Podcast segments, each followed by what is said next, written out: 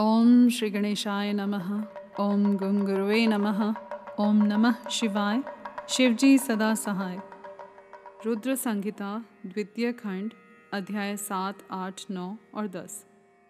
संध्या की आत्माहुति, उसका अरुंधति के रूप में अवतीर्ण होकर मुनिवर वशिष्ठ के साथ विवाह करना, ब्रह्मा जी का रुद्र के विवाह के लिए प्रयत्न और चिंता, तथा भगवान विष्णु का उन्हें शिवा की आराधना के लिए उपदेश देकर चिंता मुक्त करना। ब्रह्मा जी कहते हैं, नारद, जब वर देकर भगवान शंकर अंतर्धान हो गए, तब संध्या भी उसी स्थान पर गई, जहाँ मुनि मेधातिथि यज्ञ कर रहे थे। भगवान शंकर की कृपा से उसे किसी ने वहाँ नहीं देखा। उसने उस तेजस्वी ब्रह्मचारी का स्मरण किया, जिसने उसके लिए तपस्या की विधि का उपदेश दिया था। महामुनि पूर्व काल में महर्षि वशिष्ठ ने मुझ परमेष्ठी की आज्ञा से एक तेजस्वी ब्रह्मचारी का वेश धारण करके उसे तपस्या करने के लिए उपयोगी नियमों का उपदेश दिया था। संध्या अपने को तपस्या का उपदेश देने वाले उन्हीं ब्रह्मचारी ब्राह्मण वशिष्ठ को पति रूप से मन में रख कर उस महायज्ञ में प्रज्वलित अग्नि के समीप गई। उस समय भगवान शंकर की कृपा से मुनियों ने उसे नहीं देखा। ब्रह्मा जी की वह पुत्री बड़े हर्ष के साथ उस अग्नि में प्रविष्ट हो गई। उसका पुरुडाश में शरीर तत्काल दग्ध हो गया। उस पुरुडाश की अलक्षित गंध सब ओर फैल गई। अग्नि ने भगवान शंकर की आज्ञा से उसके सुवर्ण जैसे शरीर को जलाकर शुद्ध करके पुनः सूर्यमंडल में पहुँचा दिया। तब सूर्य ने पितरों और देवताओं की तृप्ति के लिए उसे दो भागों में विभक्त करके अपने रथ में स्थापित कर दिया। मुनीश्वर उसके शरीर का ऊपरी भाग प्रातः संध्या हुआ, जो दिन और रात के बीच में पड़ने वाली आदि संध्या है, तथा उसके शरीर का शेष भाग साय संध्या हुआ, जो दिन और रात के मध्य में होने वाली अंतिम संध्या है। साय संध्या सदा ही पितरों को प्रसन्नता प्रदान करने वाली होती है। सूर्योदय से पहले जब अरुणोदय हो, प्राची के क्षितिज में लाली छा जाए, तब प्रातः संध्या प्रकट होती है। जो देवताओं को प्रसन्न करने वाली है। जब लाल कमल के समान सूर्य अस्त हो जाते हैं, उसी समय सदा साय संध्या का उदय होता है, जो पितरों को आनंद प्रदान करने वाली है। परम दयालु भगवान शिव ने उसके मन सहित प्राणों को दिव्य शरीर से युक्त देहधारी बना दिया। जब मुनि के यज्ञ की समाप्ति का अवसर आया, तब वह अग्नि की ज्वाला में महर्षि मेधातिथि को तपाए हुए सुवर्ण की सी कांति वाली पुत्री के रूप में प्राप्त हुई। मुनि ने बड़े आमोद के साथ उस समय उस पुत्री को ग्रहण किया। मुने, उन्होंने यज्ञ के लिए उसे नहलाकर अपनी गोद में बिठा लिया। शिष्यों से घिरे हुए महामुनि मेधातिथि को वहाँ बड़ा आनंद प्राप्त हुआ। उन्होंने उसका नाम अरुंधति रखा। वह किसी भी कारण से धर्म का अवरोध नहीं करती थी। अतः उसी गुण के कारण उसने स्वयं यह त्रिभुवन विख्यात नाम प्राप्त किया। देवर्षि यज्ञ को समाप्त करके कृतकृत्य हो, वे मुनि पुत्री की प्राप्ति होने से बहुत प्रसन्न थे। और अपने शिष्यों के साथ आश्रम में रहकर सदा उसी का लालन पालन करते थे। देवी अरुंधति चंद्रभागा नदी के तट पर तापसारण्य के भीतर मुनिवर मेधातिथि के उस आश्रम में धीरे धीरे बड़ी होने लगी। जब वह विवाह के योग्य हो गई, तब मैंने, विष्णु तथा महेश्वर ने मिलकर मुझ ब्रह्मा के पुत्र वशिष्ठ से उसका विवाह करा दिया। ब्रह्मा, विष्णु तथा महेश के हाथों से निकले हुए जल से शिप्रा आदि सात परम पवित्र नदियाँ उत्पन्न हुई। मुने, मेधातिथि की पुत्री महासाध्वी अरुंधति समस्त पतिव्रताओं में श्रेष्ठ थी। वह महर्षि वशिष्ठ को पति रूप में पाकर उनके साथ बड़ी शोभा पाने लगी। उससे शक्ति आदि शुभ एवं श्रेष्ठ पुत्र उत्पन्न हुए। मुनि श्रेष्ठ वह प्रियतम पति वशिष्ठ को पाकर विशेष शोभा पाने लगी। मुनि शिरोमणि, इस प्रकार मैंने तुम्हारे समक्ष संध्या के पवित्र चरित्र का वर्णन किया है, जो समस्त कामनाओं के फलों को देने वाला, परम पावन और दिव्य है, जो स्त्री या शुभ व्रत का आचरण करने वाला पुरुष इस प्रसंग को सुनता है, वह संपूर्ण कामनाओं को प्राप्त कर लेता है। इसमें अन्यथा विचार करने की आवश्यकता नहीं है। प्रजापति ब्रह्मा जी की यह बात सुनकर नारद जी का मन प्रसन्न हो गया और वे इस प्रकार बोले। नारद जी ने कहा, ब्रह्मन, आपने अरुंधति की तथा पूर्व जन्म में उसकी स्वरूप भूता संध्या की बड़ी उत्तम दिव्य कथा सुनाई है, जो शिव भक्ति की वृद्धि कराने वाली है। धर्मज्ञ, अब आप भगवान शिव के उस परम पवित्र चरित्र का वर्णन कीजिए, जो दूसरों के पापों का विनाश करने वाला उत्तम एवं मंगलदायक है। जब कामदेव रति से विवाह करके हर्षपूर्वक चला गया, दक्ष आदि अन्य मुनि भी जब अपने अपने स्थान को पधारे और जब संध्या तपस्या करने के लिए चली गई, उसके बाद वहाँ क्या हुआ? ब्रह्मा जी ने कहा, विप्रवर नारद, तुम धन्य हो। भगवान शिव के सेवक हो। अतः शिव की लीला से युक्त जो उनका शुभ चरित्र है, उसे भक्तिपूर्वक सुनो। तात पूर्व काल में मैं एक बार जब मोह में पड़ गया और भगवान शंकर ने मेरा उपहास किया, तब मुझे बड़ा क्षोभ हुआ था। वस्तुतः शिव की माया ने मुझे मोह लिया था। इसलिए मैं भगवान शिव के प्रति ईर्ष्या करने लगा। किस प्रकार? सो बताता हूँ। सुनो। मैं उस स्थान पर गया जहाँ दक्षराज मुनि उपस्थित थे। वहीं रति के साथ कामदेव भी था। नारद उस समय मैंने बड़ी प्रसन्नता के साथ दक्ष तथा दूसरे पुत्रों को संबोधित करके वार्तालाप आरंभ किया। उस वार्तालाप के समय मैं शिव की माया से पूर्णतया मोहित था। अतः मैंने कहा, पुत्रों, तुम्हें ऐसा प्रयत्न करना चाहिए जिससे महादेव जी किसी कमनीय कांति वाली स्त्री का पाणी ग्रहण करें। इसके बाद मैंने भगवान शिव को मोहित करने का भार रति सहित कामदेव को सौंपा। कामदेव ने मेरी आज्ञा मानकर कहा, प्रभु सुंदरी स्त्री ही मेरा अस्त्र है। अतः शिवजी को मोहित करने के लिए किसी नारी की सृष्टि कीजिए। यह सुनकर मैं चिंता में पड़ गया और लंबी सांस खींचने लगा। मेरे उस निश्वास से राशि राशि पुष्पों से विभूषित वसंत का प्रादुर्भाव हुआ। वसंत और मल्यानिल ये दोनों मदन के सहायक हुए। इनके साथ जाकर कामदेव ने वामदेव को मोहने की बारंबार चेष्टा की। परंतु उसे सफलता नहीं मिली। जब वह निराश होकर लौट आया, तब उसकी बात सुनकर मुझे बड़ा दुख हुआ।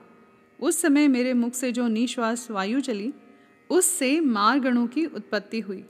उन्हें मदन की सहायता के लिए आदेश देकर मैंने पुनः उन सबको शिवजी के पास भेजा। परंतु महान प्रयत्न करने पर भी वे भगवान शिव को मोह में न डाल सके। काम सब परिवार लौट आया और मुझे प्रणाम करके अपने स्थान को चला गया। उसके चले जाने पर मैं मन ही मन सोचने लगा कि निर्विकार तथा मन को वश में रखने वाले योग परायण भगवान शंकर किसी स्त्री को अपनी सहधर्मिणी बनाना कैसे स्वीकार करेंगे? यही सोचते सोचते मैंने भक्ति भाव से उन भगवान श्री हरि का स्मरण किया, जो साक्षात शिव स्वरूप तथा मेरे शरीर के जन्मदाता हैं। मैंने दीन वचनों से युक्त शुभ स्तोत्रों द्वारा उनकी स्तुति की। उस स्तुति को सुनकर भगवान शीघ्र ही मेरे सामने प्रकट हो गए। उनके चार बुझाएँ शोभा पाती थी। नेत्र प्रफुल्ल कमल के समान सुंदर थे। उन्होंने हाथों में शंख, चक्र, गदा और पद्म ले रखे थे। उनके शाम शरीर पर पिताम्बर की बड़ी शोभा हो रही थी। वे भगवान श्री हरि भक्त प्रिय हैं। अपने भक्त उन्हें बहुत प्यारे हैं। सबके उत्तम शरणदाता उन श्री हरि को उस रूप में देखकर मेरे नेत्रों से प्रेमाश्रुओं की धारा बह चली। और मैं गदगद कंठ से बारंबार उनकी स्तुति करने लगा। मेरे उस स्तोत्र को सुनकर अपने भक्तों के दुख दूर करने वाले भगवान विष्णु बहुत प्रसन्न हुए और शरण में आए हुए मुझ ब्रह्मा से बोले महाप्राग्य विधात लोक सृष्टा ब्राह्मण तुम धन्य हो। बताओ, तुमने किस लिए आज मेरा स्मरण किया है? और किस निमित्त से यह स्तुति की जा रही है? तुम पर कौन सा महान दुख आ पड़ा है? उसे मेरे सामने इस समय कहो। मैं वह सारा दुख मिटा दूँगा। इस विषय में कोई संदेह या अन्यथा विचार नहीं करना चाहिए। तब ब्रह्मा जी ने सारा प्रसंग सुनाकर कहा, केशव, यदि भगवान शिव किसी तरह पत्नी को ग्रहण कर लें तो मैं सुखी हो जाऊँगा। मेरे अंतकरण का सारा दुख दूर हो जाएगा। इसी के लिए मैं आपकी शरणार्थ आया हूँ। मेरी यह बात सुनकर भगवान मधुसूदन हंस पड़े और मुझ लोक श्रेष्ठा ब्रह्मा का हर्ष बढ़ाते हुए मुझसे शीघ्र ही यूँ बोले, विधात, तुम मेरा वचन सुनो। यह तुम्हारे भ्रम का निवारण करने वाला है। मेरा वचन ही वेद शास्त्र आदि का वास्तविक सिद्धांत है। शिव ही सबके कर्ता भरता पालक और हर्ता, यानी संहारक हैं। वे ही परात्पर हैं। पर ब्रह्म परेश, निर्गुण, नित्य, अनिर्देश्य, निर्विकार, अद्वितीय, अच्युत, अनंत सबका अंत करने वाले, स्वामी और सर्वव्यापी परमात्मा एवं परमेश्वर हैं। सृष्टि, पालन और संहार के कर्ता, तीनों गुणों को आश्रय देने वाले व्यापक, ब्रह्मा, विष्णु और महेश नाम से प्रसिद्ध, रजोगुण, सत्वगुण तथा तमोगुण से परे, माया से ही भेदयुक्त प्रतीत होने वाले, निरीह, माया रहित, माया के स्वामी या प्रेरक, चतुर, सगुण स्वतंत्र, आत्मानंद स्वरूप, निर्विकल्प, आत्माराम, निर्द्वंद भक्त परवश सुंदर विग्रह से सुशोभित योगी, नित्य योग परायण, योग मार्गदर्शक, गर्वहारी, लोकेश्वर और सदा दीन वत्सल हैं। तुम उन्हीं की शरण में जाओ। सर्वात्मना शंभु का भजन करो। इससे संतुष्ट होकर वे तुम्हारा कल्याण करेंगे। ब्राह्मण, यदि तुम्हारे मन में यह विचार हो कि शंकर पत्नी का पाणी ग्रहण करें तो शिवा को प्रसन्न करने के उद्देश्य से शिव का स्मरण करते हुए उत्तम तपस्या करो।